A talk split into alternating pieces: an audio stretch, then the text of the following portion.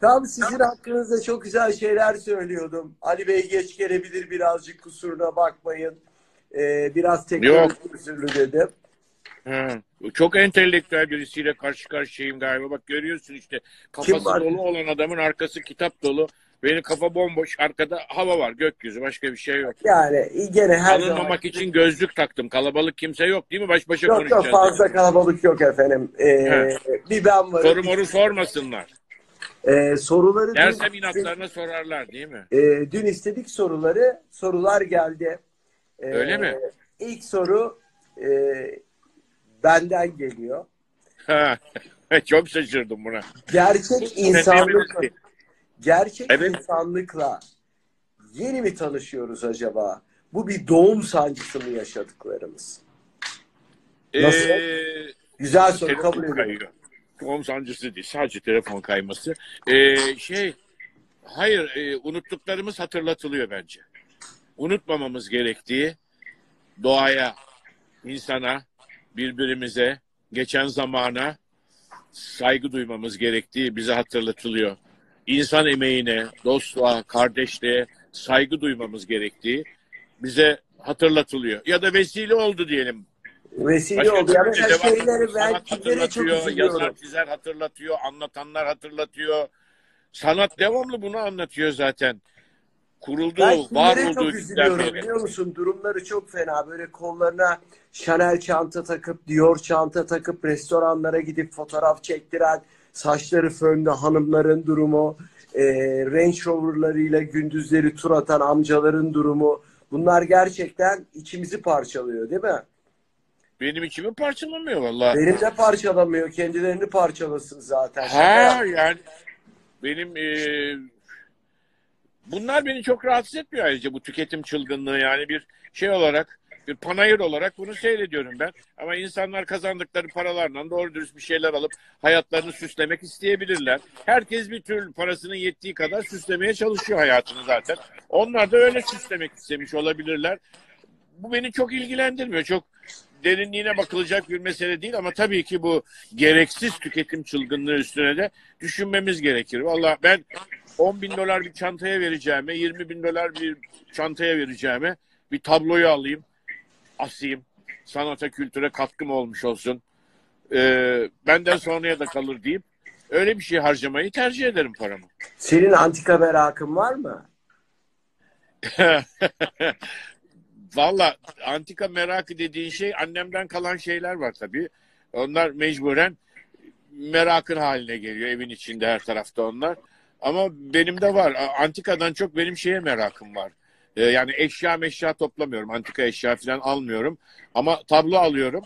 Evet, resme çok merakım var. Doğaldır. Eski kitap alıyorum. Çok merakım var. Ve de Türkiye'de tek, aşağı yukarı tek büyük diyeyim. Hadi belki başka vardır bir yerlerde. Tek kukla koleksiyoncusu benim. bin sekiz yüzden bu yana e, bu ülkede üretilmiş, e, Türk kuklacılar tarafından ya da bu ülkeye gelmiş kuklacılar tarafından üretilmiş kuklaları topladım. Çok büyük bir koleksiyon yaptım. Onları oyunlarımda kullanmıştım daha önce. Hatırlıyorum. Sonra yavaş yavaş baktım dışarıda müzayedeler yapılıyor. Osmanlı kuklaları satılıyor. Kimsenin aldığı maldığı yok. Onların peşine düştüğü yok. E, yavaş yavaş hepsini toplamaya başladım. Şimdi elimde çok büyük bir koleksiyon var. E, koleksiyonun böylesi insanın başına bela alıyor. Ne yapacağımı bilemiyorum. Prag'dan falan sene, da almıştın galiba. Geçen sene çok büyük bir sergi yaptım. Kukla koleksiyonumdan. Böyle çok çok büyük bir sergi yaptım. Epey de ses getirdi. Şaşırdı millet, nereden bulmuş bunları diye. E, sonra onu Akasya diye bir alışveriş merkezi var. Onun içinde açmıştım. Ee, büyük bir sergiydi. Ee, ve de çok kapsamlı bir çalışmaydı. İçinde hem çocuklar için kukla atölyeleri yaptım, hem e, kukla oynatmayı öğreten hocalar getirdim. Onlar dersler verdiler. Ben, ben katılmıştım, hatırlıyor musun? Oyuncu, gerçek oyuncu arasındaki şeyi, e, gitgelleri anlayabilecek, oyuncuların keşfedebileceği workshoplar yaptım. E, bu iki ay devam etti orada Akasya'da. Sonra iki ay sonra başka işim gücüm vardı. Bu işe zaman ayıramadım. Akasya'ya da dedim ki tamam, yeteri kadar fedakarlık yaptınız. Bitirelim, bitirdik. Belki bir gün bir yerde gene inşallah. İnşallah. Ben gelmiştim, hatırlıyor musun? Tiyatro atölyesi. Hatırlıyorum, hatırlamaz olur muyum canım? Ben Oturduk sizin... uzun uzun konuştuk. Ee, Arif Ayrazoğlu e, benim en sevdiğim dostlarımdan biri. Gerçekten. Sen de benim için öylesin. Çok değerlisin benim için. Sağ ol. Hemen beni kırmadı ve biz hemen hemen bu karantina günlerinde her gün konuşuyoruz. Tabii daha makara oluyoruz. Daha keyifli oluyoruz. İnsanların özel hayatlarında olduğu gibi burada konuşması antipati toplayabilir diye ben e, Ali Bey'e son derece ciddi yaklaşıyorum. Hoş geldiniz. Hayır, bak, koyabiliriz. Ben ona çok karşı değilim yani. ee, aslında belki bizi dinleyenlerin karşısında şey gibi de davranmamız gerekir yani. Hani yalnızken ya da telefonda nasıl konuşuyorsak öyle de konuşabiliriz. Bu beni çok rahatsız etmez. Çok ee, böyle pamuklara saran adamlardan değilim. O starlardan değilim ben. Bir parça fazla şeffafım belki de. Rahat rahat her şeyi konuşabilirim ben senden. Çok rahatım. Onun çok. için istediğin gibi sürükle sohbeti. Aramızdayken konuştuğumuz zaman çok gülüp eğleniyoruz. Bizi dinleyenler de gülüp eğlensin ya. Boş ver. E, yani eğlensinler. Tabii şey... Marquez'in kitabı var ya, kolera günlerinde aşk. aşk ben evet. Şimdi oturduğum yerde bu sabah düşünüyordum böyle kitap okurken. Korona günlerinde aşk nasıl oluyor, nasıl yaşanıyor? E, korona günlerinde aşk biraz aman dokunma, aman dikkat et, havada uçar, yerden gelir, senden gelir, benden gelir falan dikkati olduğu için herhalde biraz tavşamış vaziyette oynaşma ilişkileri. Ama gene de herkes kafasının içinde o şeyi e, birleşmeyi diyelim. Yaşayarak sağ kalma enerjisini yenilemeye çalışmalı bence. Hiçbir şey bitmedi. Hiçbir şeyden elimizi ayağımızı çekmemiz gerekmiyor. Dikkatli, sağlıklı, doktorların söylediği bir biçimde yaşamı sürdürmemiz gerekiyor. Okumamız, yazmamız, düşünmemiz, fikir üretmemiz. Kendimize oyun yazıyor bakmamız. musun? Hatta yeni en zor okumayı gerçekleştirip kendimizi okumaya çalışmamız gerekiyor. Belki bu rahat ve yalnız kaldığımız günlerde. Bir de ben bunu üretici bir biçimde geçireyim istiyorum bu şeyi, sıkıntılı günleri. Benim için sıkıntılı değil, onu da söyleyeyim yani. Çünkü ben her zaman yaptıklarımdan çok daha farklı bir şeyler yapmıyorum. Ee, çok zaman oldu önümde, bütün gün bana kaldı. Tiyatro tatilde, e, kitap yazıyorum. Bir oyun yazıyordum, onu tamamlıyorum. Bir de anılarımı yazıyordum. Onu tamamlayacak fırsat oldu. Bir türlü bitmiyordu. Oturamıyordum ben. Bir ay, iki ay evde kapanabilen bir hayatım olmadı. Şimdi ilk defa oldu kaç sene sonra. Rahatım, evdeyim. Kağıt var, kalem var. Tamam. Gerisi kafamın içinde. Aynayı tuttum yüzüme. Ali göründü gözüme. Nazar eyledim ben özüme. Ali göründü gözüme. Öyledir. Bir ilahidir bu. Ondan yola çıktım. Bu ilahi çok da güzel bestelenmiştir. Ee, Ahmet Özhan da çok güzel söyler. Çok Ahmet güzel söyler. Ahmet ne zaman sahnede olsa, gitmişsem eğer onun konserine falan, dedim ne okuyayım? Ah, Ahmet aynayı tuttum yüzüme oku bilmem ne falan filan. Bir gün Bursa'dayız, yemek yiyoruz böyle. Ahmet'e dedim ki ya aynayı tuttum okusana bugün. Okuyayım abi dedim, hemen eğildi kulağımı okumaya başladı. Ay ben o gün kendi kendime dedim ki ya ben kitabın adını aynayı tuttum yüzüme koyayım. O zaman orada kitabın adını koydum. Altında doldurmaya çalışıyorum. İşte aynayı tutuyorum yüzüme, nazar eğiliyorum gözüme ama e, ilginç bir şey oluyor, kitap oluyor. Çünkü benim hayatımda o kadar farklı kesimlerden insanlarla yakın ilişkilerim, arkadaşlıklarım, dostluklarım, sevgili birlikteliklerim olmuş. E, bunlar çok çok farklı katmanlardan, sosyal katmanlardan insanlar. Gazete patronları var, banka patronları var, ne bileyim büyük alışveriş merkezlerinin sahipleri var, tiyatro patronları var, starlar var, figüranlar var, oyuncular var, halktan arkadaşlarım var, bakkal var, manav var, ayakkabı boyacısı var, ne bileyim sinema yer göstericisi arkadaşım var, film yönetmenleri var. altmış beş tane film çevirdim ister istemez. Onlarla arkadaşlık ediyorsun bir kısmından, yapıp arkadaş oluyorsun. Ee, yani baktım epey mal var ya yani. Var var var. Dedim açayım kasanın ağzını, çıkarayım piyasaya. Peki bir şey soracağım. Ee, film bitti mi diye sordum ama asıl benim için önemli olan e, aşklarını yazabiliyor musun? Vallahi İzzet, bir kısmını yazıyorum tabii. Hepsi yazmaya değer mi değmez mi? İnsan yaşamından geçen şeyleri bir kitaba dökmeye karar verince yani herhangi birisi bile olsan, tanınmış biri de olmasan, e, sevilen, merak edilen birisi olmasan da el yiyeceksin. E, eliyorsun. Ben de ister istemez eliyorum ama yani büyük heyecan duyulacak yaşadığım işleri doğrusu koyuyorum kitaba. Koyuyorsun. Arkadaşlıkları, aşk maceralarını, tiyatroyu, sinemayı. Vay vay vay vay. Ben yani çok şapkası olan bir adam oldum. Farkına varmadan oldu bu ama düşünsene ya, ben aşağı yukarı yirmi yıla yakın gazetelerde köşe yazarlığı yaptım. Hani birisi bu işten emekli oluyor. Ya sadece bunu yaparak emekli oluyor. E ben yıllarca gazetede, önce Hürriyet'te, sonra Yeni Yüzyıl'da, sonra on iki yıl Sabah'ta yazdım. Evet. E, bayağı bir şey yani. Şuraya, çok iyi bir şey. Gazete yazarlığı yaptım. Gazeteci dostlarım var, arkadaşlarım var. Çok yakın arkadaşlarım var gazetecilerden. Fazla samimi olduğum arkadaşlarım var. Ne bileyim, yazmadan. Çünkü Türkiye bir yerden bir yere doğru geçerken Türkiye'nin içinden geçen bu insanların anlatılması gerekiyor. Önemli insanlar var. Bir de Türkiye, ben Türkiye'nin içinden geçerken Türkiye benim içimden nasıl geçti? Ben nasıl evet. değiştim? Türkiye beni nasıl değiştirdi? Nereden nereye geldim? Kafam nereden nereye geldi? Bugün dünyaya nasıl bakıyorum? Eskiden nasıl bakıyordum? İçimdeki öbür kişiliklerimle, kimlikleriyle yüzletme, yüzleşme fırsatını veriyor bana bu anılar kitabını yazmak. Ee, Kaç kişiliğim var? Efendim? Kaç kişiliğim var? Sabahleyin telefonda dalga geçiyordun evet. sen. Söyledim bunu. Ee, sabahleyin ben şeydim, bir Osmanlı Paşazadesi'nin Avrupa'da büyümüş bir parça Türkçesi Allah bozuk. Aşkına, çok zengin. Paranın nereden geldiğini bilmeyen ama bolca harcayan. Para nedir ben bilmiyorum. Bizim evde para diye bir şey yok.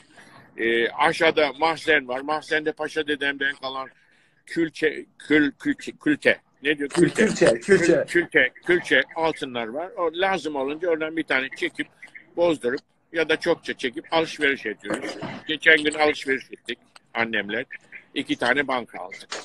Gibi dalgalar geçiyor. Sabah çok güldük buna. Hepimizin içinde öbür kimlikler var. Onlardan yüzleşmesini, onları ortaya çıkarmasını, öbür Ali'lerle, ne bileyim, bakkal Ali'yle, manav Ali'yle, oyuncu Ali'yle, kasap Ali'yle, içen Ali'yle, ayık Ali'yle, yazan çizen Ali'yle, zaman zaman okuduğu kitabı yere çalan ya da bağıra çağıra televizyonda izlediği bir şeye, maç ya da başka bir şeye e, sövüp sayan, ağzına geleni söyleyen Ali'yle, öbür beyefendi, kibar, durmuş oturmuş, Ee, sakin bir biçimde bakması gereken, yönetmenlik de yaptığım için yönetmenlik ister istemez öyle bir soğukkanlılığı şart koşuyor çünkü. Ali'leri buluşturuyorum. Benim için eğlenceli oluyor. Aslında Ali'lerden çok para kazanıyorsun. Şimdi dedin ki neyden e, çok para kazanıyorum? Ali'lerden çok para kazanıyorsun. Ben hatırlıyorum. Tufaya bak Tufaya. Ee, neydi? O ayrı bir Ali, Uyanık. Uyanık Ali. Evet. Uyanık Ali ile başlayan bir süreç benim hatırladığım. Ee, Bütün Türkiye'nin hatırladığı ne kadar meşhurmuş Uyanık Ali. Geçen gün bankaya gittim. Buyurun Ali Uyanık dedi kız bana. Dedi ki Ali Uyanık hanımefendi, o yirmi beş sene önceydi ya televizyonda. Öyle kalmış insanların zihinlerinde. O, o zaman bir plak bile yapmıştın sen değil mi? Evet Tufaya tabii. Bak, tufa...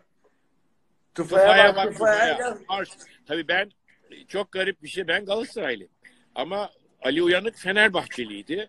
Evet. Neden? Çünkü ben Ali Uyanık'ı yapacağım zaman T R T'nin emekleme günleri, e, T R T bizim için büyük bir okuldu. Çok şey öğrendik orada doğrusu. Onlar da bizden beraber öğrendiler. Yani yönetenler de bilmiyordu nasıl yapacaklarını. Platodakiler de bilmiyordu neyi ne yapacaklarını. Çok emekleme günleriydi. Ha böyle öğreniyorduk, beraber öğreniyorduk. Sonra yaptığımız şeyin sonradan sitcom olduğunu keşfettik. Ama sitcom bilmiyoruz. Belki ilk sitcomdu. Ama yani biz böyle bir şey yapalım dedik. Yani dekorun içinde geçen, komik, iyi bir, tutacak bir tipin etrafında dönen hikayeler. E, tutması için de ben dedim ki futbolla ilgili bir şey yapmak istiyorum. Bir amigonun bağıran, çağıran, höt, höt, hafif böyle delikanlı, biraz hergele, çokça hergele hatta biraz diye. Ee, Hayatımız o zaman Tufaya bak Tufa kesildi. Heh. Sokak çocuğu, e, amirine, müdürüne kafa tutan, hemen isyan eden, e, koyu Fenerbahçe taraftarı olmasına karar verildi. Ben dedim ki ben oynamam, ben Galatasaraylıyım. Bak bunu sana anlatıyorum ilk defa. Dediler ki nasıl oynamıyorsun ya? Bu kadar dekor bilmem ne, ben oynamam dedim. Ben Fenerbahçeli yazmadım bunu ki dedim, siz Fenerbahçeli'ye değiştiriyorsunuz.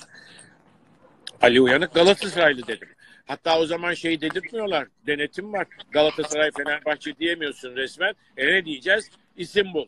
uydurduk. Fenerbostan, Fenerbahçe, Galata Köşk, Galatasaray anlamına geliyor. Anlıyor seyirci onu tabii. E ben oynayacağım yazdım. Dekorlar yapıldı falan, hazırlandık. İki tane facia var. Bir, tutturdular Fenerbahçeli yapacaksın adamı diye. Ben Galatasaraylı yapmıştım. Sonra orada Güneş Tecelli vardı. Eee programın yöneticilerinden birisi. Bir de Bülent Varol vardı. Onlar dediler ki arkadaş sen dediler bizden bir takım oyunu oynayacaksın. Bu programın tutmasını istiyor musun? E istiyorum tabii. Ne uğraşacağım yoksa dedik. O zaman dediler Fenerli yapacaksın. Niye? Çünkü Fener'in daha çok taraftarı var. Ee, bu kanıtlanmış bir şey mi dedim. Yani gönüllerde kimin, hangi takımın daha çok taraftarı olduğunu hangimiz biliyoruz ki? Çok sevdiğimiz, bayıldığımız bir artisti çok takip ediyorlar zannediyoruz da hiç kimsenin takip etmediğini öğreniyoruz. Sonra kimsenin izlemeyeceğini düşündüğümüz birisini herkesin takip ettiğini ilgiyle görüyoruz, yakalıyoruz dedim onlara. Onlar dediler ki Fener'in daha çok taraftar. Tamam anasını satayım, Fenerli olsun. Ali Uyanık Fenerli oldu ama tiyatro Galatasaraylı. Aydemir Akbaş Galatasaray Lisesi'nden, Korhan Abay Galatasaray Lisesi'nden. E, herkes Galatasaraylı aşağı yukarı tiyatroda. Ve Fenerbahçe, Fenerbostan oldu halkın ağzında. Küçük sahnede oynuyoruz o zaman. Küçük sahnenin soyunma odaları Beyoğlu'na bakıyor. Çok tutunca program, bir haftada ben star oldum. Nasıl oldu, neden oldu anlamış değilim. Ee, tiyatronun önüne geliyorlar pazar günü matineden önce. Ali Uyanık, Ali Uyanık, Ali Uyanık. Halk sokağa toplanıyor, bağırıyor. Ben de camı açıyorum. Muzaffer bir Romalı komutan gibi çıkıyorum böyle. El sallıyorum halkıma. Halkım ayağa kalkıyor. Aa! Bağırıyorlar. Beyoğlu'nda trafik tıkanıyor. Çok güzel. Ama tiyatroda Korhan Bay ve Aydemir Akbaş var. Çok bozuluyorlar bu işe. Gelip giden Galatasaraylı arkadaşlarımız da bozuluyor. Bir gün gene halkım geldi. Ben Fenerbahçeli olarak çıktım şeye, pencereye. Beyoğlu'nda trafik durmuş. Halkımı selamlayacağım. Birden yandaki cam açıldı öbür taraftan. Korhan'dan Aydemir Akbaş çıktılar. Gitmişler Galatasaray Lisesi'ne. Trampetleri almışlar, bayrakları almışlar, flamaları almışlar. Camı bir açtılar, bütün ekip aşağıya sokağa kadar kocaman bir Galatasaray bayrağı. Arkadan trampetler, davullar, zurnalar, düdükler, borazanlar. Galatasaray en büyük diye bağırılıyor, kıyamet kopuyor. Aşağıdaki halk bizi yuhalamaya başladı mı? Polisler yığıldı mı? Trafik durdu mu? Kıyamet koptu mu? Hepimizi karakola çektiler. Halkı isyanı teşvik etmekle. Ya. Hey, hey, hey. Ve bütün bunları canlı yayında yapıyorduk. Düşünebiliyor musun? Sitcom dediğin çekilir arkadaş stüdyoda. Ondan sonra da oynatırsın. Bu öyle değil. Canlı yayında sitcom. E, canlı yayında da bazen unutuyorsun tabii. Hemen böyle az prova yaptığımız için takıldığımız yerler oluyor. Takılınca dururduk böyle. Ben bir hile bulmuştum. Canlı yayındayız ama laf unutulmuş. Olsun. Arkadan bir türlü toparlama gelinceye kadar ya da lafı hatırlayıncaya kadar ben ağzımı oynatırdım böyle boşluğa. Seyirci televizyonları yumrukluyor. Evde tabii ne oldu lan? Niye kesildi lan? Herif bir şey anlatıyordu lan. Bitti gene ses lan diye. Sonra ben hatırlayınca ses geri geliyordu. Ali Uyanık çok şöhretliydi ya. Değil mi? Bana çok şey kattı. Gerçekten Türkiye'nin ilk sitcomunu yaptın. Belki de ilk stand-up'u da sen yaptın değil mi? Büyük televizyon starı oldum şey yüzünden. Ee, Ali Uyanık yüzünden. Evet. Yıllarca yaptım. Sonra ilk stand-up'u da sen yaptın değil mi? Efendim? İlk stand-up'u da sen yaptın. Evet, ilk stand-up'u ben yapmadım. Aslında ilk stand-up'u yapanları görmekle. Yani şöyle geriye gidersek bizim tiyatro geleneğimizdeki meddahlar stand-up'çı evet. sayılır onlar. Aynı şey. Ayakta değiller de oturmuşlar. Minderin üstünden. Ayakta zaman zaman da kalkarak ya da iskemlenin üstünden. Omuzlarında mendil. Ellerinde bir tane pastav. O vurdukları şey var ya birbirine. O anlatıyor. Bence onlar ilk stand-upçılar yani. Ee, tiyatro tarihine baktığımız zaman stand-up'lar Orta Çağ tiyatrosunda da var yani. Rakontörler dediğimiz masal anlatanlar, öyküler anlatanlar, doğru hatta hikayeleri İncil'den, kitaptan anlatanlar, dolaşıp köy köy, kasaba kasaba meydanlarda anlatanlar da bir nevi stand-up yapıyorlar. Ben de benim bildiğim, kafamda kalmış olan çok önemli stand-upçılar Kadıköy vapurlarında tarak, jilet, mızıka, kravat, beraber satan insanlardı. Hani geçtiğimiz gün de en başarılarından biri hayatını kaybetti. Ayakkabı fırçasıyla birlikte sizlere şunları biniyorum bayanlar baylar. Bunlar stand-upçıydı. Çünkü bunlar satışa geçmeden önce fıkralar anlatırlardı. Hikayeler anlatırlardı. Çok güldürürlerdi vapurda gidenleri. Ondan sonra cart malı çıkarırlardı. Bir tarak, bir jilet, bir de ciklet alana yanında bir de kravat veriyorum bayanlar, baylar, abiler, abla. Bence onlar muhteşem stand-upçılardı. Sonra sahiden stand-up gazinolarda yapılmaya başlandığında benim hatırladığım Celal Şahin var. Stand-up'tı bence yaptıkları. Muazzam da. Ee, ve Orhan Boran var tabii ki.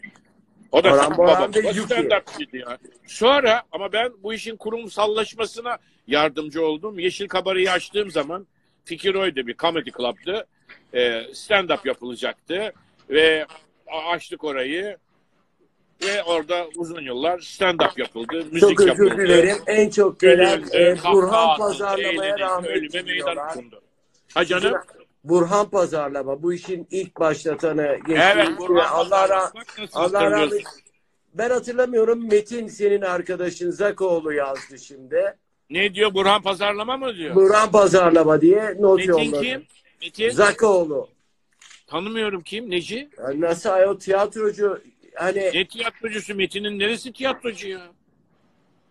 Değil mi peki? Yani böyle yazılar yazıp ille bu yayında kendisinden söz edilmesini sağlamaya çalışıyor. Dalga geçiyorum. Sabahleyin bana telefon ediyor. Diyor, abi lütfen İzzet'ten konuşacakmışım. Bak Twitter'a yazmışsın, atmışsın. Benden bahset. Metin senden bahsettik. Peki Metin GÜGÜ'den yaptım. bahsedecek misin? Efendim? GÜGÜ'den bahsedecek misin? GÜGÜ'den saygıyla bahsetmemiz gerekiyor. Öyle GÜGÜ mi? Telefonda senin holdinginin C E O'su. Peki. Yönetmeniniz, hepimizin yakın arkadaşı, benim de hayatta yol gösterici pusulalarımdan birisi GÜGÜ. GÜGÜ evet, şu yani... anda yalancı Arif Ayrazoğlu geldi. Sabah söylediklerini ama beni dinleyenler söylediklerimi tersine çevirip anlayacaklardır zaten. GÜGÜ'yü nasıl onore ettiğimi anlamaktadırlar şu anda. GÜGÜ'nün, arkadaş fazla konuşma, GÜGÜ'nün saçının rengi yeter ikimize de. Kızıl ejderha. Evet. Evet. Kimlerdi evet. hocaların Ali? Melih Cevdet hocaların kimlerdi konservatuvarda? Bir de sen iki sınıf birden atladın değil mi? Evet yani mecbur kaldım atlamaya. Yani çabuk bitireyim diye yani. Çünkü arada askere gittim ben. Ee, Ondan mı Yıldız Kenter'le gittim geldim mı? iki sınıf atladım bitirdim. Yıldız Kenter'le bir takışma oldu mu? Ee, Yıldız Hoca'yla takıştığım için askere gittim. Çünkü benim hayatta en çok şey öğrendiğim insanlardan birisi Yıldız Kenter'di. Ee, tiyatrosunda da oynuyordum. Ya bu inşaatlar bitmeyecek mi? Her yer zaten beton. Hala yapıyorlar anasını satayım. Korona günlerinde inşaat. Korona günlerinde açık diye. Hala devam ediyor. Ya merak ediyorum bu ameleler demeyeyim ama ameleler işte. Bu insanlar nerede yatıyor? Hangi koşullarda yaşıyorlar? Bir de bunları da denetlemek gerekir. Bu arada bunu da söylemiş olayım. İnşaatlar ya arkada. ee, ne diyordum? Bak laf karıştı ya. Laf karıştı. Ne diyorduk? Ee, Yıldız Kenter hocadan. Aa, Yıldız Kenter. Ya beni çok seviyordu. Ee, onun sevdiği çocukların adı Caniko'dur. Ben Caniko'lardan birisiydim. Caniko. Ee, ama az para alıyordum. Ulvi Uraz daha çok para verdi. Bir de çok güzel bir rol teklif etti. Ee, Ulvi Uraz'ın tiyatrosuna gideceğimi söyledim. Bana dedi ki iyi düşün Caniko. Caniko düşündü. Ulvi Uraz'a gitti. Sezon bitmiş. Bir bağlantım yok. O yıl beni sınıfta bıraktı hoca. Ben hem, hem konservatuvarda okuyorum hem de oynuyorum tiyatrolarda. Ee, Ulvi Uraz'a gidince beni sınıfta bıraktı. Ben de askere gittim. Geldim. İki yılın dersini çalıştım. İmtihana girdim. İmtihanda da jüri başkanı gene Yıldız Kenter. Ne hazırladın Caniko dedi. Ben tabii bildiğim için zorlayacağını iki üç parça hazırlama zorunluluğu var. Ben on tane hazırlayıp gittim. Oyna dedi. Oynadım üç dört tane. Jüride de öbür hocalar var. Onlar da es geçilecek isimler değil. Melih Cevdet Anday, Sabahattin Kudret Aksal. Oturuyorlar onlar orada. Oynadım. En iyi notu Yıldız Kenter verdi. Melih Cevdet Anday da verdi. Konservatuarı. Yıldız Hanım'la aramızdaki çekişmeler birbirimizi keşfetmek, anlamak ve birbirimizden öğrenmek içindi daha çok. O çekişmeler bana da, hocama da çok parlak şeyler, e, fikirler öğretti diyebilirim. Melih Cevdet Anday'la not verdi. Heyecan sana veriyordu Yıldız Kenter'den öğrenmek ve onu da heyecanlandırdığımı bildiğim için hocayla zaman zaman sanatsal konularda, ha, bunlar hep piyesler, oyunlar, karakterler, oyunculuk tekniği üzerine falan mesleki şeylerdi. Çekişmelerde hocayla zaman zaman çekişmekten hoşlanırdım. Peki o, o kurulda Melih Cevdet... Bir gün bana bir şey yaptı. Hiç unutmuyorum ya. Ya bu acıtıcı şeyler de yapardı. Bak Yıldız Hanım yani zaman zaman şey, çok acıtıcı şey yapabilirdi öğrencilerine. Ben onların tiyatrosunu kiraladım. Akşamları orada oynuyorum. Kenter Tiyatrosu'nda. altı yıl orada oynadım zaten. Onlar da saat on sekizde oynuyorlar o zaman. Arada bir oynuyorlar. Kenter Tiyatrosu'nun durumu pek parlak diye. Az seyirci var falan. Seyirciyi kaybetmişler. Müşfik'le hoca bir araya gelip oynamıyor beraber. O onlara çok seyirci kaybettirdi tabii. İkisini beraber görmek istiyorlar ille de. Aa, şey böyle bir gün yani biz orada oynuyoruz, biz dolu oynuyoruz. Tıklım tıklım dolu oynuyoruz. Merdivenler satıldı var ya, merdivenler satılıyor böyle. Kenterlerin durumu da pek parlak değil. Bu sakın yanlış anlaşılmasın. Çok şey öğrendiğimiz bir mabettir orası. Ve hayatta çok şey öğrendiğim iki insan. Birisi Yıldız Hoca, birisi Müşfik. Ötekiler de Kamuran Yüce, e, Şükran Güngör. Çok büyük ustalardı onlar ya. Neler öğrendik onlardan. Onlar için ayrı kitap yazmak lazım.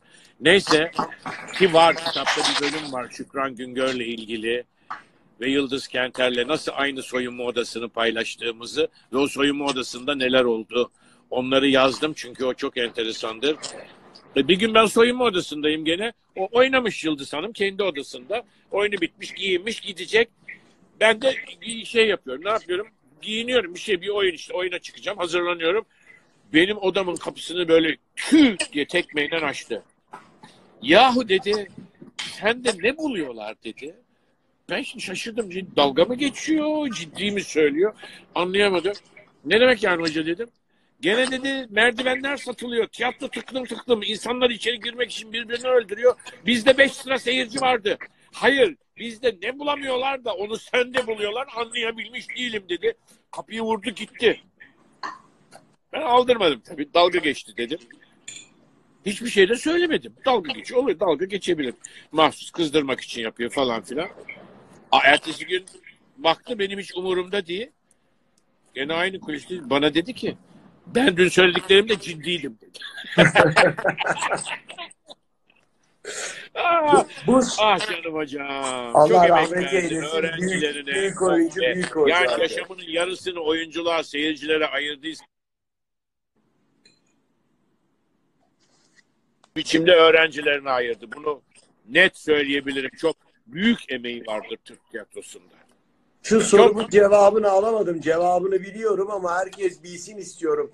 Melih Cevdet Anday kurulda sana ne yaptı not verirken?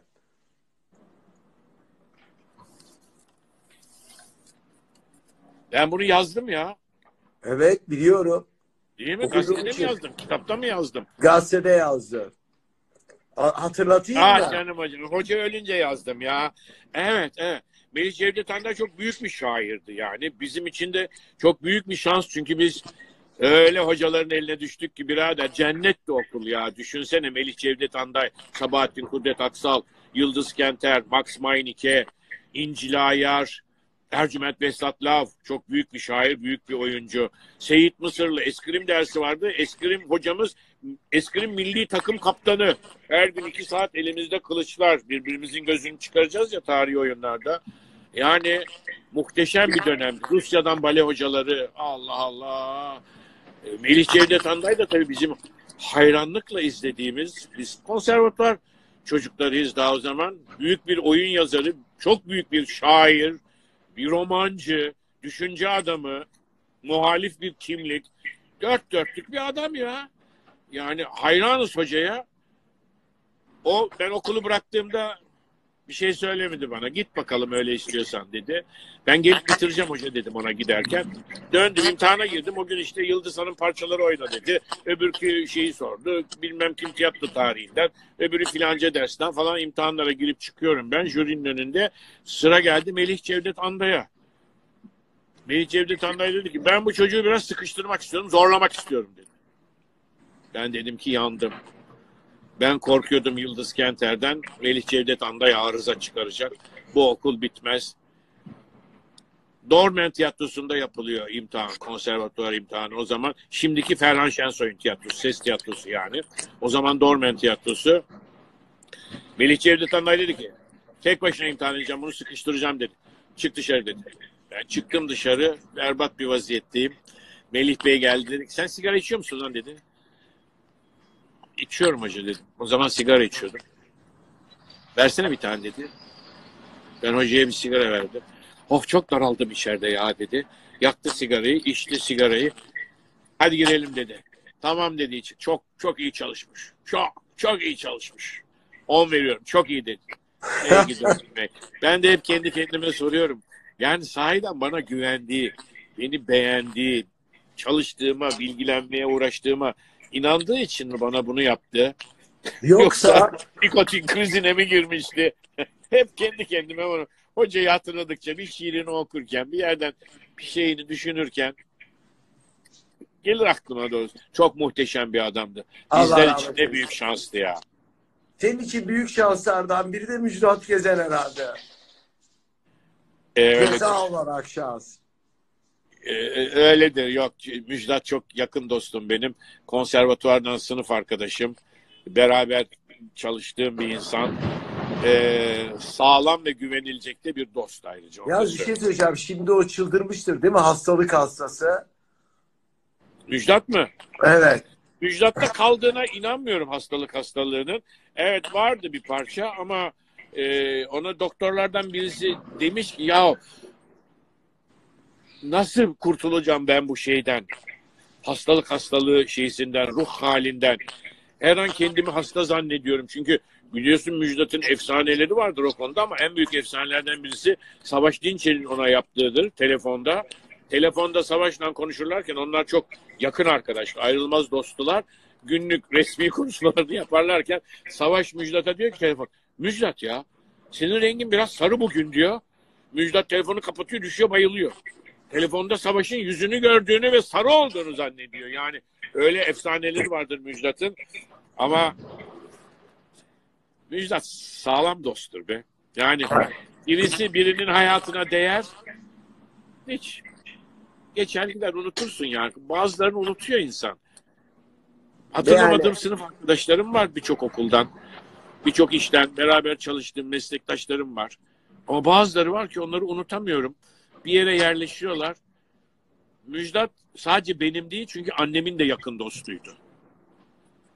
Hatta annem Müjdat'ı benden daha çok severdi diyebilirim. Yani Müjdat öyle bir şey. Melike ile öyle bir dostluk geliştirmişti. Eve geliyor, oturuyor. Melike ona yemek veriyor, çay hazırlattırıyor. Müjdat flört ettiği kızları getiriyor. Anneme tanıştırıyor. Beğenip beğenmediğini soruyor. Bilmem ne falan böyle. Melike ile çok dostu. Hatta evleneceği zaman Gül'den, karısından ee, çocuğunun annesiyle eve getirdi ve anneme gösterdi. Tasvip ediyor musun Melike diye. Melike tasvip etti falan. Böyle bir münasebeti vardı annemle. Ee, Annem çok severdi Müjdat'ı. Annem demişken Allah rahmet eylesin, e, ailenden para yardımı gördün mü tiyatroyu açarken? Ben mi? Evet. Eee Biz tıbbi bir aileyiz. Biz eczacıyız. Anne tarafı da doktor. Bütün geriye doğruya doktor, doktor, eczacı, eczacı. Hepsi benim eczacı olmamı istediler. Ben de başta evet dedim. O yola girdim. Cenevre'ye gittim falan filan. Ee, yapmak istemedim bu işi. Ee, babam karşı çıktı. Parayı kesti. Babamın parasıyla geçiniyordum o zaman. Okulda yeni bitmişti. Hemen yallah. Çalışmaya başladım. Ne iş bulursam yapıyordum. Ee, sonra ünlü olunca babam her yerde fiyaka yapar. biz destekledik. Ya işte biz desteklemesek bunun bir şey yapacağı yoktu falan filan. Ya. Annem çok destekledi. Bir kere yabancı dilleri öğrenmeme annem sebep oldu. Bak bir soru annem geldi. Böyle, ee... Annem Fransızca konuşuyor, Arapça konuşuyor, Rusça konuşuyor, keman çalıyor. Evet. Selanik'ten gelme, Batum'da büyümüş falan filan. Görmüş geçirmiş, sol göze Zekeriya Sertel, Sabiha Sertel'le dergi çıkarıyor falan. Böyle bir kadın ve Fransızca öğrenmemiz için zorladı bizi başta. Ben de çocuğum da ben Alfred de Musset bilmem ne okumak istemiyorum daha yedi yaşında. Ağlardım ben hep ben gavur olmak istemiyorum, ben gavur olmak istemiyorum diye. Ama o arada çocukken tabii diller öğrendik farkına varmadan büyük bir hazinenin üstüne oturtmuş annem. Çok annemle. İlginç bir soru gelmiş. Diyor ki bu kadar iyi İngilizce Broadway'de oyun sergileyebilecek kadar ve Fransız... Ben iyi biliyorum evet birkaç dili. Evet. Bunları nasıl öğrendi diyor. Anneden mi? Fransızcayı evde çocukken öğrenmiştim ben zaten. Konuşuyordum yani ben. Ne bileyim Fransızca kitaplar okuyordum daha ortaokuldayken. Hatta ilkokuldayken. Ee, İngilizceyi sonradan öğrendim. E, Londra'da kaldım. Amerika'da kaldım. Bilmem ne. Epey sürttüm dünyanın orasında burasında. Ama şöyle bir şey var. Ben oyuncuyum. İyi bir oyuncu olmak istiyorum. İyi bir oyuncunun sadece orada burada yabancı dillerde oynamak için değil. Okumak, dünyada olan biteni de takip edebilmek için. Literatürü de takip edebilmek için dil bilmesi gerekiyor. Her meslekte artık dil bilmek gerekiyor birader. En azından şöyle bir İngilizce bileceksin yani. Sonra arkadan bir şeyler bilirsen daha iyi olur. E ben de iyi silahlanmak zorunda olduğumu hissettim. Miras yüklü kaldı mı sana? Öğrendim yani. İyi, hatta o kadar iyi öğrendim ki ben mesela otuz beş tane oyun çevirdim. Ee, niçin çevirdim bunları? Çünkü sadece oyunculukla geçinemiyordum. Bir yandan da çevirmenlik yapıyordum. Ee, radyoya, radyo tiyatrosu oyunları yazıyordum. Ee, kalemle para kazanmanın yollarını da arıyordum. Nitekim on yedi yaşında Pirandello çevirdim. Kitap olarak çıktı. Ağzı çiçekli adam. Basıldı. Basılınca ben ondan para aldım. Ha tamam işte. Oyunculuğa destek olacak. Bu işimde beni ayakta tutacak. Ek iş budur diye sarıldım ona. O zaman televizyon dizileri falan filan yok. E, sinemadan da beni arayan soran yok. E, tıfıl bir çocuk olarak ortalıktayım. E, oyunculuğun dışında, edinmeye çalıştığım maharetin dışında bildiğim tek şey dil. Dili kitap çevirerek para kazanayım. Radyo oyunu yazarak para kazanayım. Senin çok geniş bir kütüphanem var. Çok geniş kütü Senin çok geniş bir kütüphanem var. Ee, var evet fazla geniş artık yani var. Ne olacak bilmiyorum ya. Peki bu e, kütüphanede anılar var mı? Mesela evine gelip kitap çalanlar oldu mu? Tanıdıklarımızdan. Hı, çok dolu. Hırsızların başında birkaç kişi var liste başında. Okan Bayülgen gelir. Ciddi götürüyor evet. muydu? Tabii ya hırsız. Ee, dağısı şimdi. E, diyor ki ben onları okuyordum. Çünkü yoktu o zaman o kitaplar ortalıkta bilmem ne. Sonra getirip koyuyordum. Yerli yerine yerleştiriyordum. Ee, Okan o zaman bizim tiyatronun içinde geliyor gidiyor falan filan. Fotoğraf merakı var. Kameraları var. Ee, ben o zaman televizyona Kim Bunlar dizisini yapıyorum. Onun fotoğraflarını çekiyor filan. Orada Levent Kazak oynuyor. Levent Kazak'ın yakın arkadaşı Okan Bayülgen. Levent getirdi onu. Biz de arkadaş olduk. Sempatik, aklı başında bir adam. Eee... Ama hırsızmış. Sonra kendini itiraf etmiyor. Ben farkında değilim çaldığını. Sonra dedi ki ben şunu çaldım, bunu çaldım, onu çaldım. Sonra da dedi ki ben onları okudum, getirdim, koydum. Ulan bakıyorum hani okudum, koydum dediği kitaplara hiçbiri yok orada. İnşallah seyretmiyordur. Ama bir, bir şey yani bir şey yapamıyorum. Benim de çok çalmışlığım var. Var diyorsunuz. Var ben kitap çaldım çok. Ama kitap evet, dünyayı yani, yaşadık. Biz talebeydik. Mecburduk kitap çalmaya. Onun için çalıyorduk arkadaş. Güzel Paramız bir lafı yoktu. Var. Yabancı dilde kitaplar okumak istiyoruz. He? Çok güzel He? bir lafı var. Ünlü Türk düşünürlerinden birinin. Kitap Kime? dünyayı yaşanır, yaşamı dayanır, dayanılır kılar. Biliyor musun bu kim? Yaşamı dayanıl beni yaşa... Kim? Kim söyleyeyim? Kim Arif Ayrazoğlu. Arif Ayrazoğlu. Evet. Hatırladım. Ee, ben bir şey söyleyeyim mi sana? Doğru dayanı, dayanılır kılıyor. Hani bu zor günler zor günler diye konuşuyoruz ya zor günlerde yapılacak tek şey okumak. Hatta becerebiliyorsan kendine meydan okuyorsan yazmak. Niye? Ben şeye çok karşıyım böyle. Ona buna sen yazar mısın lan ne yazıyorsun? Kızım sen ne? Müzisyen misin? Şarkı besteliyorsun. Ne lan? Niye şiir yazıyorsun? Sen şair misin çocuğum? Bunlara çok sinirleniyorum ben ya. Bu ne, ne faşist bir bakış. Herkes dünyaya içinde bir ritim kavramıyla bir sanatçı olarak geliyor. Onun için içindeki müziği dışarıya çıkarmak, içindeki renkleri dışarıya çıkarmak, onlardan sanat eseri yaratmak onun temel hakkı, insan olarak hakkı. Çünkü annenin karnında veriliyor sanatçı olma hakkı sana.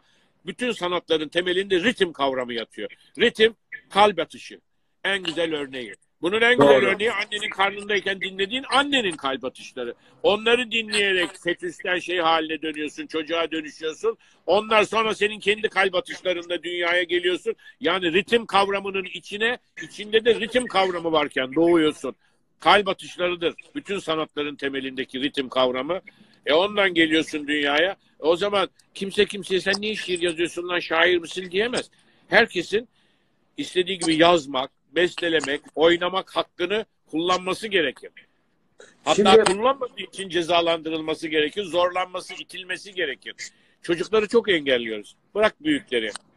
Evet. Onlardan çok ümitli değilim ama icat çocuklara çıkar. Yapma, etme, kurcalama. Aman ha icat çıkarma. Aman icat çıkarma. Ne çocuğum? Oku ders kitaplarını. Bırak onları, niye okuyorsun? Bunu niye seyrediyorsun çocuğum? Ne anlıyorsun ki sen bu filmden falan? Çocuğu engellemeye hakkınız yok.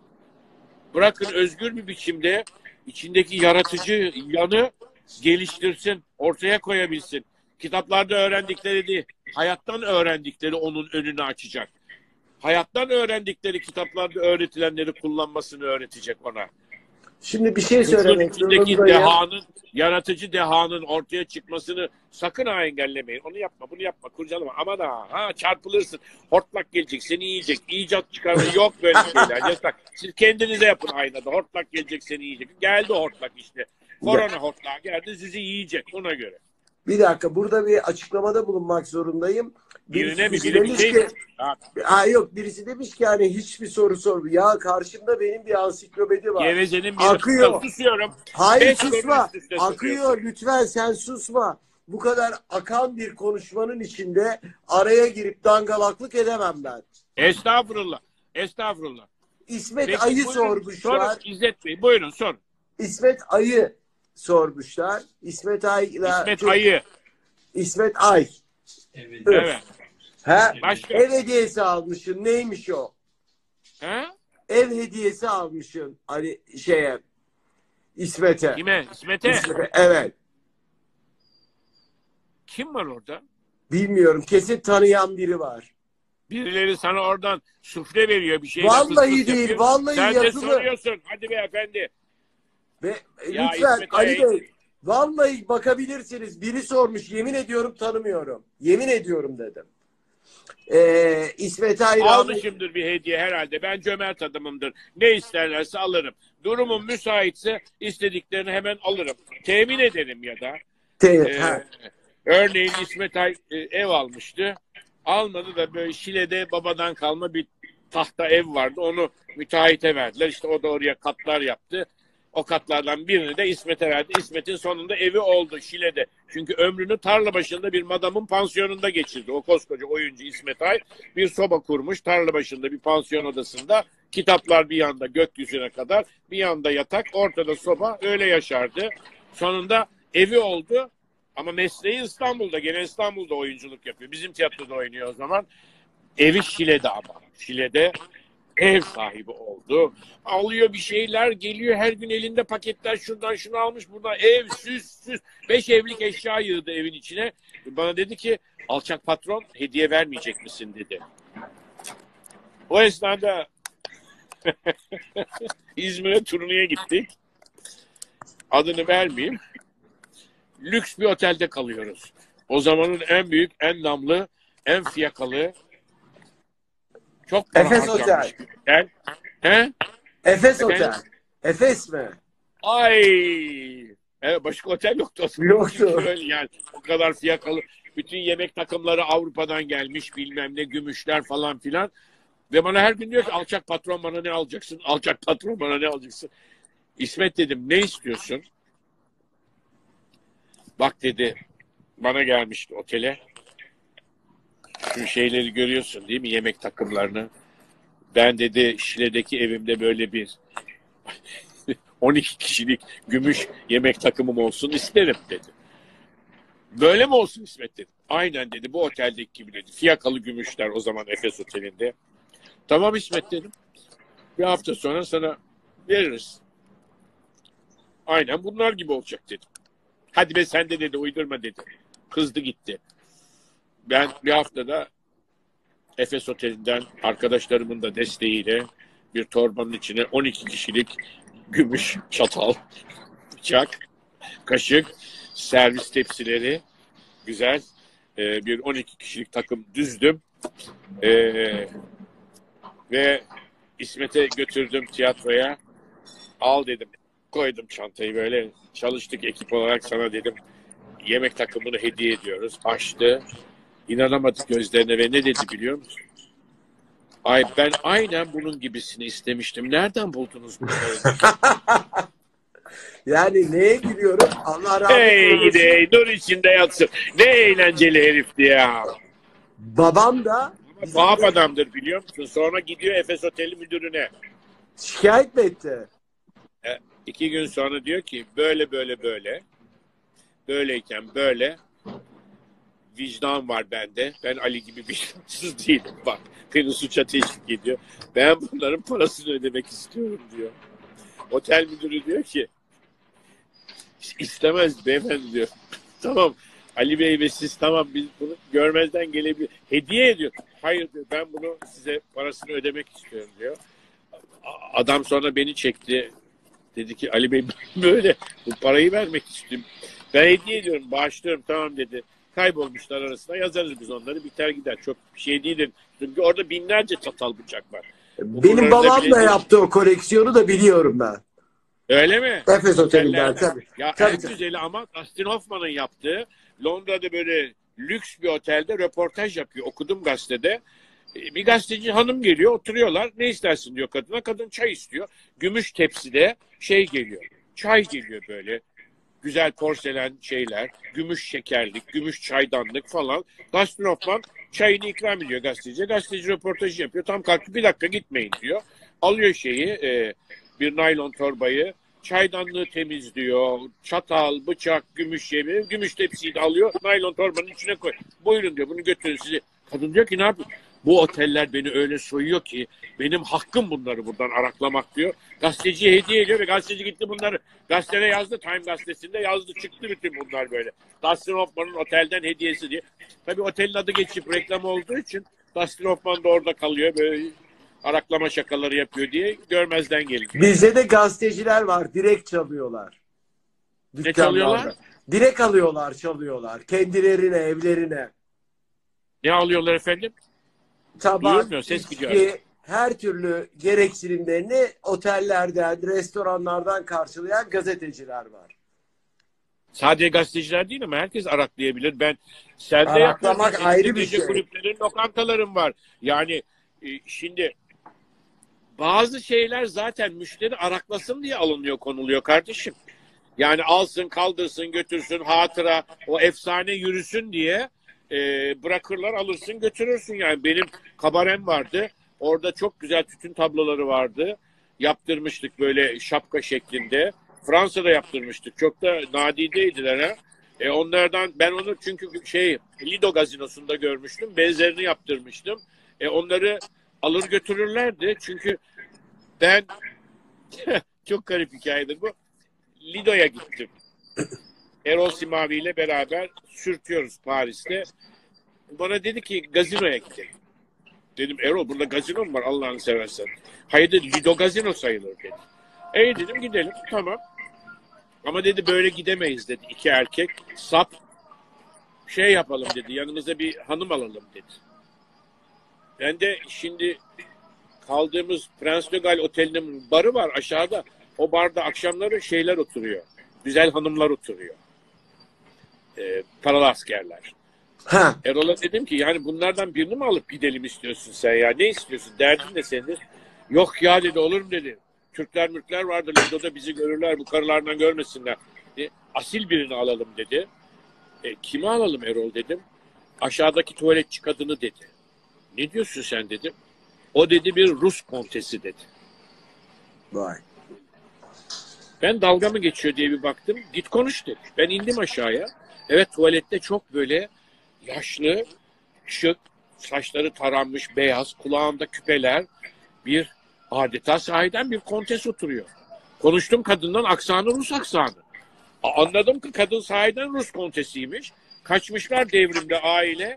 Bu kadın orada şey kalmış. E, tuvaletçi olarak o lüks otelin şeyinde oturuyor. Herkes de onun bir Rus kontesi olduğunu biliyor. Çok bahşiş veriliyormuş ona. Öyle, onun için o kadın. Kontese dedim ki Monsieur Simavi sizi davet ediyor Lido'ya. Kontes bana ne cevap verdi biliyor musun? Bu birebir bak, palavra değil. Konta sormam lazım dedi. Kont hazretlerine. Right. Telefon etti eve.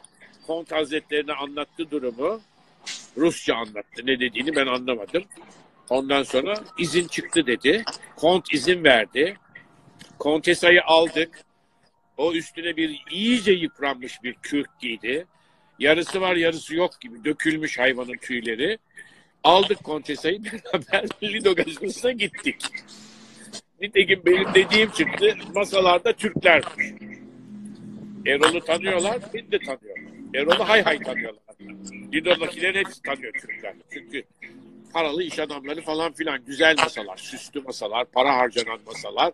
Böyle oturduk, yemek yedik ve masanın ortasında bir tütün tablası var. Silindir şapka şeklinde. O Lido'nun meşhur silindir şapkası var ya. Onu tütün tablası yapmışlar. Masaların ortasında duruyor. Ondan sonra ben de yeşil kabareyi kurma planları içindeyim. Bakınıyorum etrafa, Paris'te kabarelerde. Dedim ki bundan yaptırırım ben. Bu tütün tablasından alayım bunu. Erol'a dedim ki Erol ben bunu çalacağım dedim. Erol Simavi kıyameti kopardı. Sakın ha dedi, böyle bir şey yapamazsın. Beni rezil mi etmek istiyorsun sen? Manyak mısın lan dedi. Etrafta Türkler var, görürler şimdi bir şey. Tamam ya dedim. Garson geldi. Tam hesap veriyoruz. Mösyö dedim ben bunu çalacağım dedim. Alın dedi, bu zaten müşterilerin götürmesi için hatıra, suvenir bu dedi. Verdiler şapkayı bize, silindir şapkayı. Erol mosmor oldu. Ben onun içini yaptırdım. Yeşile iki yüz tane yaptırmıştık. Bir tane bile kalmadı. Evet tabii. Çal karma Ay, bu. Olur o kadar Kar araklanma canım. Peki Sevap, neden Bodrum'dasın? Bodrum'da ya yaşıyorsun. Biz aslında birbirimizden neler araklıyoruz ya. Bir bakış araklıyoruz, bir duruş, bir dokunuş, bir sevda hatırası. Vay. Birbirimizden çok şey araklıyoruz. Biz insanoğlu ötekinden çok şey araklıyor, alıyor. Araklarken, götürürken sen farkında varmıyorsun. Sana sorulmuyor çünkü o. Onun onu senden aldığı, gizlediği, içine kilitlediğini sen bilmiyorsun. Sevgilinin senden neler aldığını bildiğini zannediyorsun. Neler verdiğini de bildiğini zannediyorsun. Aa, yok öyle bir hikaye. Bu mesajı herkes alsın. Senden neler aldığını, neden etkilendiğini, zihin bir fotoğraf makinesi gibi. Bende fotoğrafik memory var. Ben, ben zihnim benim fotoğraf çekiyor böyle. Kalıyor her şey bende. Anlıyor musun? Resimler, anlar, kağıtlar, sayfalar. Ben piyesleri şöyle ezberlerim. Bakarım dırrrr, dırrrr. Fotoğrafını çekiyor zihnim. O hale gelmişim. Ee, insanlar da birbirinden birçok şeyi bazen farkına vararak alıyor, kilitliyor hatıralar kutusuna. Bazen de farkına varmadan kendine rağmen zihin alıyor, yerleştiriyor, tasnif ediyor, dosyalara koyuyor, üst üste biriktiriyor onları zihin. Bazen sen biriktiriyorsun, bazen sana rağmen senin zihnin biriktiriyor. Sonra aradan on sene geçiyor, yirmi sene geçiyor, beş sene geçiyor. Down ediyor, bir resim beliriyor zihninin ekranında. Aa diyorsun ben bunu kaydetmişim. Ya da bir şey neydi lan diyorsun, neydi aklıma gelmiyor.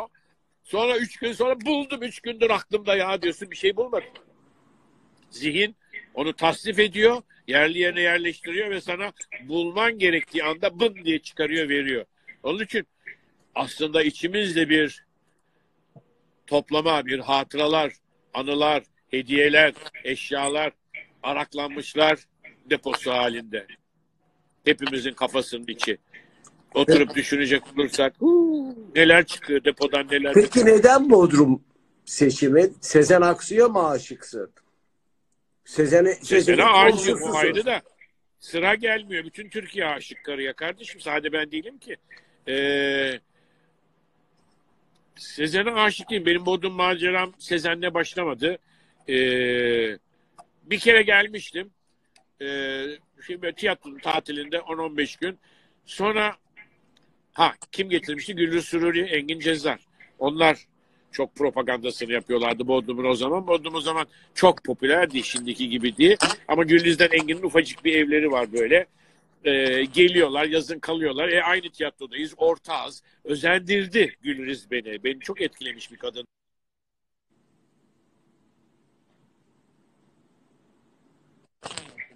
Soktu. Sonra arkadan Erol Simavi burada oturuyordu. O zehirledi. Arkadan Sezen Aksu, yakın arkadaşım, telefon etti bir gün, dedi ki ben ev aldım. Yanımdaki benim evime yapışmış olan ev satılık. O evi sen alsana ne olur, komşu olalım. Hem de yanıma başka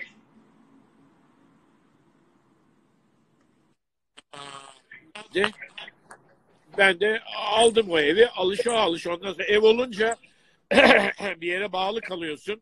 Gidip gelmeye başlıyorsun. Sonra gidiş gidiş geliş, o gidiş geliş, o geliş işte. Kaldım ondan sonra. Çok mutlu yaşamışsındır herhalde Sezen'le, değil mi? Komşu Efendim? olmak çok... Sezen'le komşu olmak çok güzel bir duygu, değil mi? Kim söylemiş bunu? Uyumuyor ben... ki. Hortlak o kadın. Hiç güzel bir duygu değil. Niye? Sabaha kadar beste yapıyor. Yani yandaki komşun Sezen Aksu. Düşünsene, hem yakın arkadaşın, hem dostun, hem sırdaşın, hem de sabaha kadar beste yapıyor. Uyumuyor. Sabahın dördünde uyandırıyor. Bak ne güzel bir şey yaptım diyor. Dinle diyor. Bir daha dinletiyor. Bir daha dinletiyor. Uykun geliyor. Uyuyamıyorsun. İzin vermiyor. Yani ben anlayamamışımdır Sezen'i hiç. Türk halkı gidip bu kızın kapısına yatıp ne olur bize beste mi yap diyorlar. Bu kadın her gün beste yapıyor. Ama muhteşem de yapıyor be kardeşim. Bırak Çok yapıyor. güzel. Büyük bir ozan. Ha, Sezen'den komşuluk muhteşem. Çok iyi. Aa hey gidi günler hey. Hey vallahi billahi. Gülü Sururi'yiz. O kadar çok soru geliyor ki. Ve işin ilginç tarafı hiç sayı düşmedi. İzlenme sayısı sürekli yükseliyor. Çok yükselmesi. Rekor olmazsa hemen keselim bu yayını. Yok kesmeyelim Ali Bey. Lütfen, lütfen, lütfen. Gitmem lütfen. lazım İzzet. Başka yayınlardan beklenebilirim. Evet, doğru. Yok ama yani sen... belki var. Şimdi... Belki sen önümü kesiyorsun benim ya. Yok. Biz Bülent Ersoy'la program yaptığımızda oluyor. Abi soru kesin. gelmiyor ki. Yani. Soru Doğru hemen söyleyeyim. Güzel bir soru gelmiş. Sen birçok şirketin e, danışmanlığını yapıyorsun. Onlara eğitimler veriyorsun. Bunların içinde ilaç şirketleri de var. Bu eğitimlerde bugün birisi gelse korona ile ilgili bir eğitim versen üç dakikada nasıl toplarsın?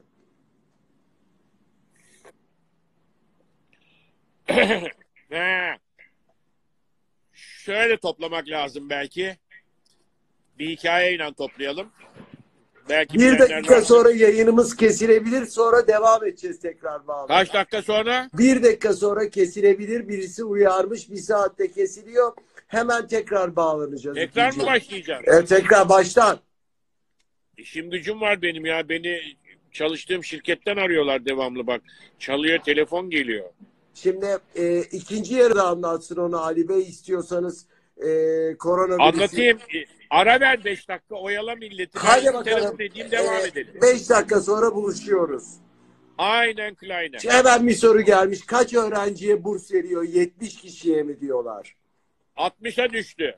Niye? Mezun mu oldu? Düştü. Ya mezun oldu falan filan gitti. İki tanesi kendiliğinden gitti. Okumayı bıraktı. Ee, şimdi altmış. Güzel. İyi bir sayı. altmış. Güzel. Allah daha çok versin. beş dakika sonra buluşuyoruz. Okey. Bye bye. Bye. Efendim.